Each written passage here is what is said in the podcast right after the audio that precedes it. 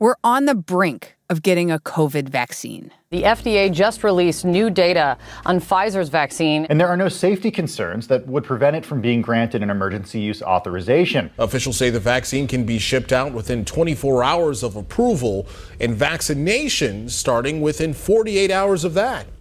The approval will mark the beginning of an unprecedented effort to vaccinate hundreds of millions of Americans. And the way most people in the US will get their vaccine won't be through some newfangled process.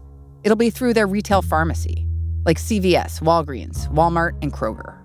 These pharmacies already provide vaccines like the flu shot to tens of millions of Americans each year. But giving COVID shots will be a much bigger project. The COVID vaccine could easily be double, triple, quadruple what we would do in, in all other vaccines in a given year. That's Chris Cox, an executive at CVS, who's overseeing COVID vaccine distribution. And he knows there's a lot riding on CVS getting it right. I think there is a healthy level of anxiety for anything that is this big and this important.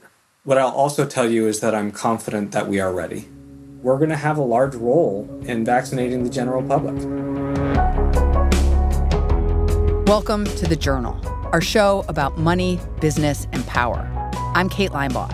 It's Tuesday, December 8th.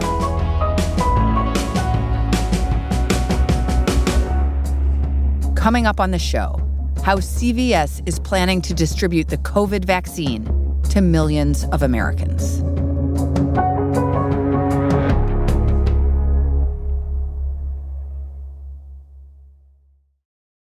This episode is brought to you by Indeed. We're driven by the search for better. But when it comes to hiring, the best way to search for a candidate isn't to search at all. Don't search, match with Indeed. Use Indeed for scheduling, screening, and messaging so you can connect with candidates faster. Listeners of this show will get a $75 sponsored job credit to get your jobs more visibility at Indeed.com slash journal. Terms and conditions apply.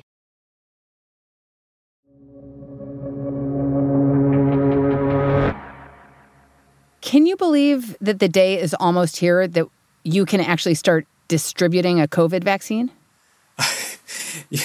I can believe it. It's been, you know, a huge part of my life and my focus over the last several months. Some of that very exciting, some of it very nerve wracking. And some of the early data from the manufacturers is really encouraging. So hopefully, this is our path back to normalcy. In addition to working on vaccine distribution, Chris Cox is CVS's liaison to Operation Warp Speed. That's the government's supercharged effort to create and distribute a vaccine. He's been in their weekly meetings about vaccine distribution since May. Personally, it must have been pretty exciting to be in Operation Warp Speed meetings. Like, here is this pandemic, the nation is crushed by it, we're all shut down, but you're at the table looking for a solution. You are absolutely right. I mean, it's definitely exciting, and it's despite all of the nerve wracking elements and the uncertainty of the different elements, there is something that is you know really rewarding and fun, candidly, about being able to be on the inside. Your neighbors must always want to talk to you. Oh, definitely, and my parents. Did it feel strange to plan distribution months before there was a prospect of a vaccine being approved? Well, I think when you think about the magnitude of the effort and you think about the impact that the pandemic is having on the country, I, I think you know the goal was let's be ready to go on day one. Let's have the plans in place so that we can be as efficient as possible. What are some of the challenges you're planning for? The biggest challenge throughout the entire effort to me has been the number of unknowns, right? And just the number of scenarios that we had to be planning for.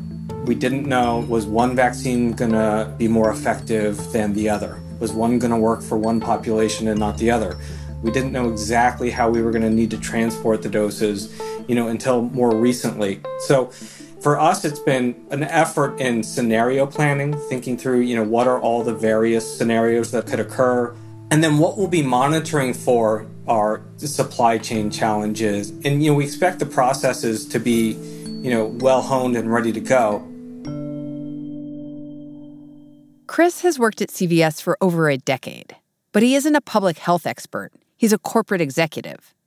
And part of his job was to make the case to the government that private pharmacies should provide the vaccine.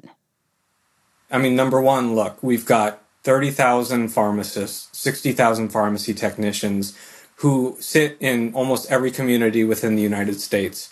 They are trained to be able to give vaccines. And then think about, you know, kind of the back end, right? We've got systems in place that, you know, number one, help to ensure that people are given the proper medication, which is really key here for these vaccines because when you get one dose of one of the vaccines, you have to get the same manufacturer for your second dose. So, you know, when you think about what it's going to require to get this vaccine out, we are a channel that can get it out to a broad number of people really quickly and really efficiently. With all of that combined, you know, we're going to play a huge role here. Why is CVS the company that Americans should trust with the COVID vaccine? Yeah, listen, I mean, I, I think because the most trusted professions in the United States at the top of the list are pharmacists and nurses. And we've got almost 30,000 pharmacists and we've got over 30,000 nurse practitioners, you know, in our in our CVS pharmacies and our minute clinics. And we fill over a billion medications every year. And then when you think about vaccines, we have been providing vaccines for over a decade. So this is part of our core capability and it's part of what people already trust us to do.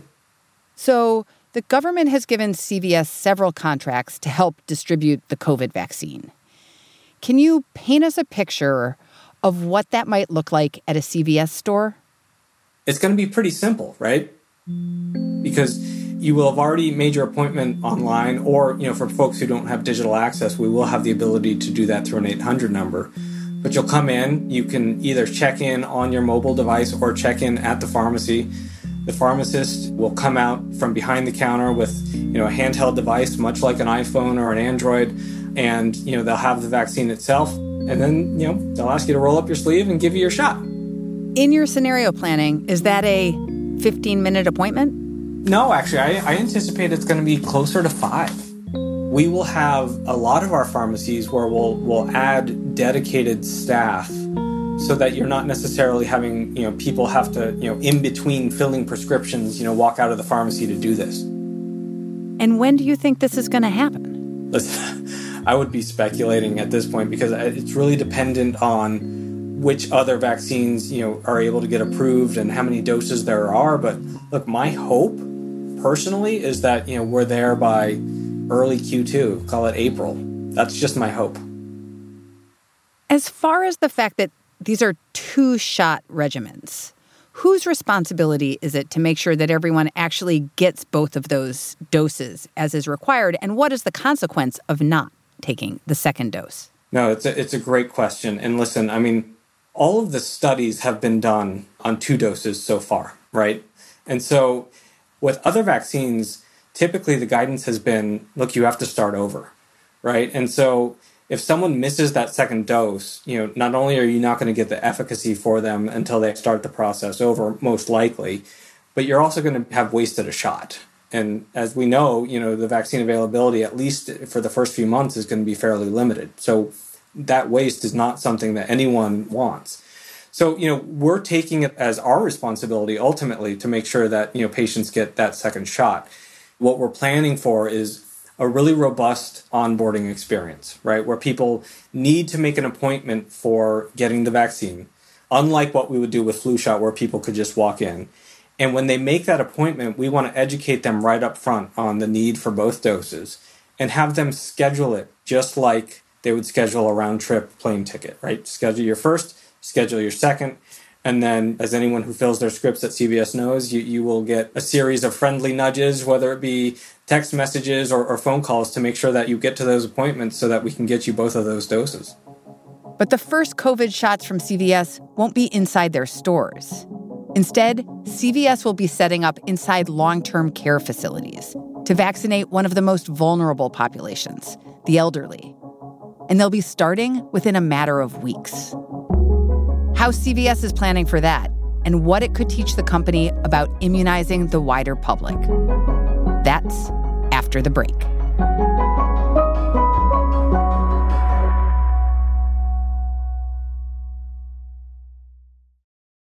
This episode is brought to you by Indeed.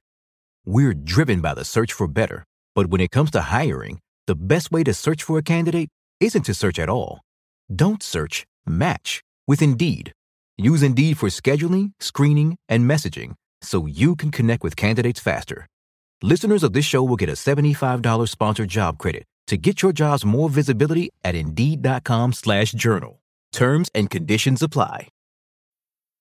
This episode is brought to you by Vonage. With Vonage Video API, your developers can easily create custom video experiences tailored to your business.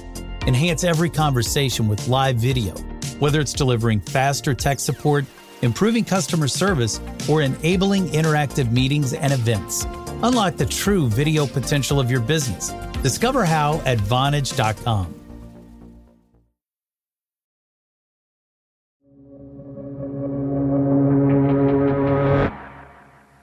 In October, CVS got a government contract to distribute vaccines in long term care facilities.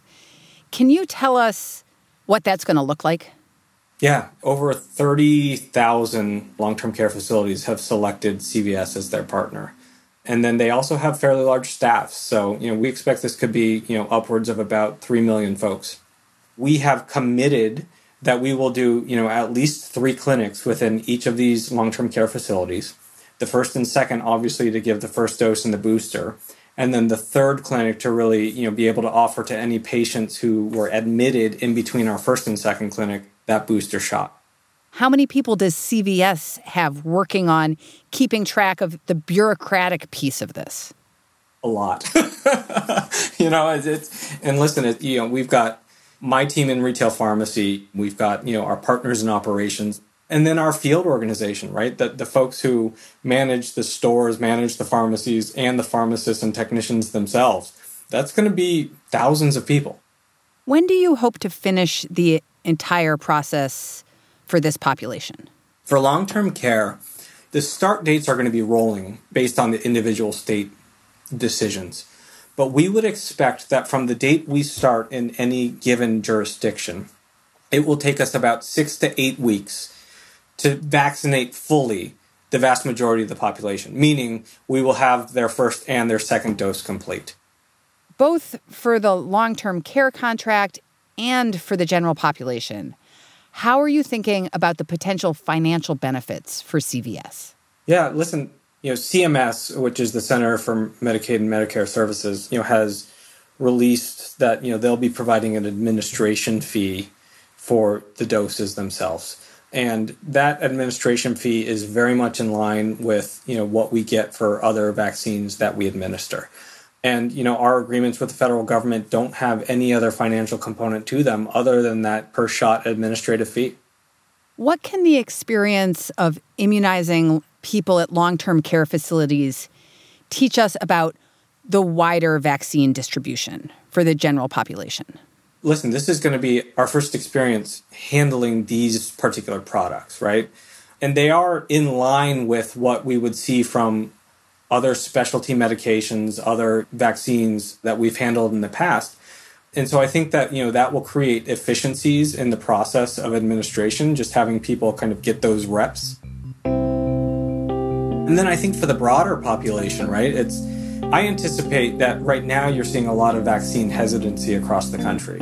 But I anticipate that as more and more, you know, people in these first phases get vaccinated, whether that be in the long-term care facilities or the healthcare workers, and the rest of the population sees that, hey, people are okay after they're getting this vaccine, and we're starting to actually see infection rates drop in those populations. I think that's going to help to remove a lot of that vaccine hesitancy as well. When are you going to get vaccinated? I will get vaccinated as soon as I'm eligible to get vaccinated, right? Like, I trust the process. You know, I've been able to hear from some of the experts on this, and I have full confidence that, you know, I will be safe getting one of these vaccines and that it's the right thing to do. So, as soon as, you know, I'm in a population that is eligible to get it, I'm getting that vaccine. So, what are the stakes for CVS right now in getting vaccine distribution right? Look, I think this is one of the largest mobilizations that we've ever undertaken as a company. And I also think it's one of the most purpose driven operations that we've ever undertaken, right? I mean, this is the health crisis of our lifetime. So to be able to play a role in ending that is a huge responsibility and a huge opportunity. So this is, you know, a calling that we want to make sure we get right, and the stakes are big. Well, thank you so much for taking the time today. No problem. Thank you for having me.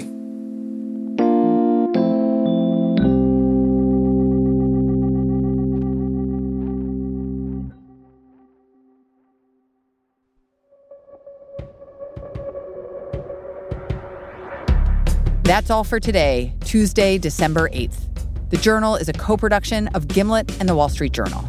If you like our show, follow us on Spotify or wherever you get your podcasts. We're out every weekday afternoon. Thanks for listening. See you tomorrow.